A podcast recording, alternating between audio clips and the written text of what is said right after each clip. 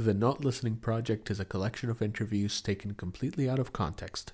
This is a short series podcast brought to you by Neon Digital Arts Festival. The central question to these episodes is maybe the most basic question in any interview Is there something you'd like to say? Is there something you'd like to say but you feel you hadn't had a chance to say? If you'd like to take part in the Not Listening Project, you can submit your own personal recording answering that question and it could be added to a future episode. Just do a quick recording on your phone and send it to notlisteningproject at gmail.com. There'll be a couple of episodes now in October and a handful more in November during the Neon Festival. Thanks for listening and welcome to the Not Listening Project.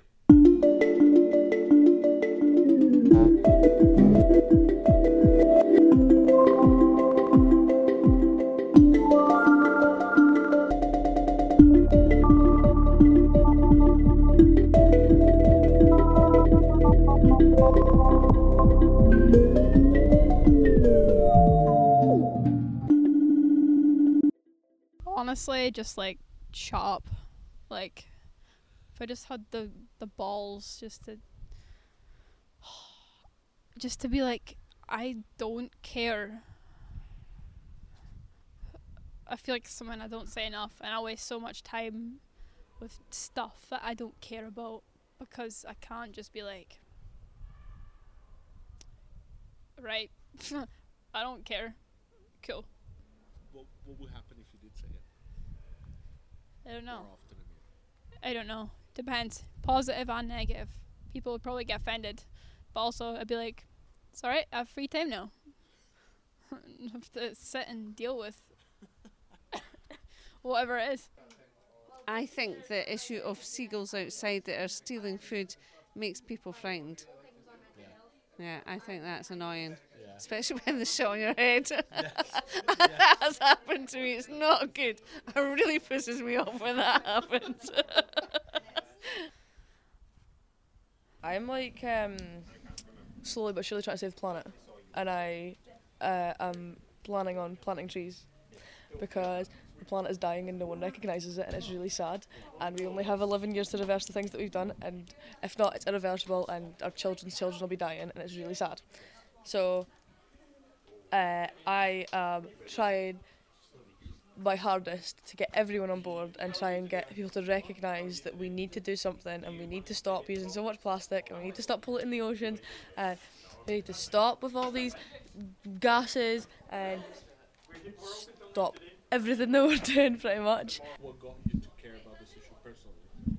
When I had a baby, yeah, because I was like, I don't want him to like, I don't want him to have to deal with the problems that my generation's made, and I don't want him to have to do that because I moan about like things that like older people have done, and I'm like, wow, you've just left us with all this shit. Like, you've left us with this crap, and this, we've got to deal with it now. So I don't want him feeling that, and I don't want him to not have a future, and I don't want him to ha- not have kids and stuff. And I don't know.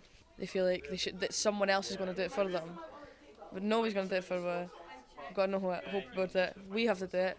We have to start as a race and as a generation to make a difference. Yeah.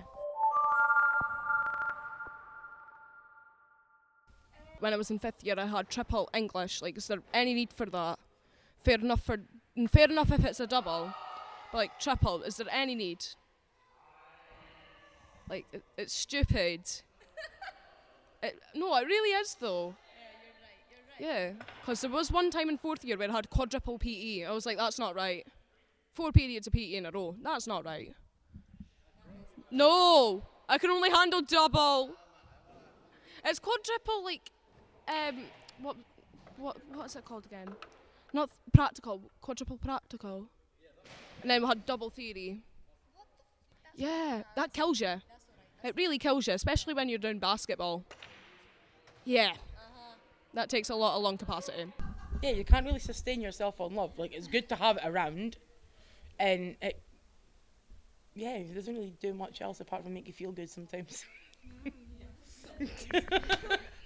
because if you don't have the ability to be able to love things about yourself, then how are you going to spot them in somebody else as well? You need to be able to appreciate what you've got before you appreciate what somebody else has got.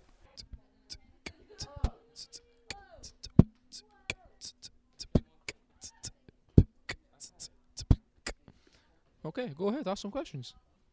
I think uh, the biggest issue that I care about is okay if I do ASMR stuff. Yeah. Yeah, I don't know. I think it'll be funny. So the biggest issue, issue I care about at the moment is probably the environment. Okay, and I think the environment's very important because you know we kind of live here. Uh, I also want to talk about my music here. Like, do you know what I mean? I think people are kind of fed up of hearing about it at this point.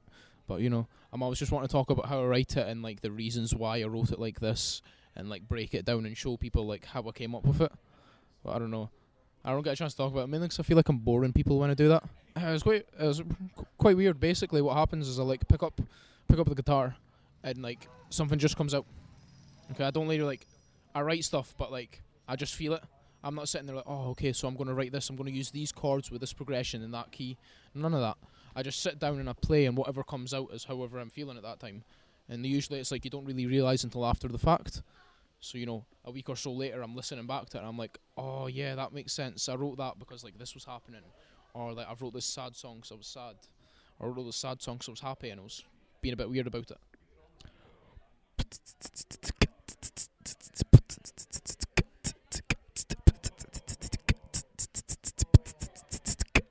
Out. The Not Listening Project is brought to you by Neon Digital Arts Festival and me, Sam Gonçalves. The art for the podcast was made by Mairi Isla. The pictures you find in each episode were taken by Julie Cumming, and the music was made by the mysterious Breakmaster Cylinder.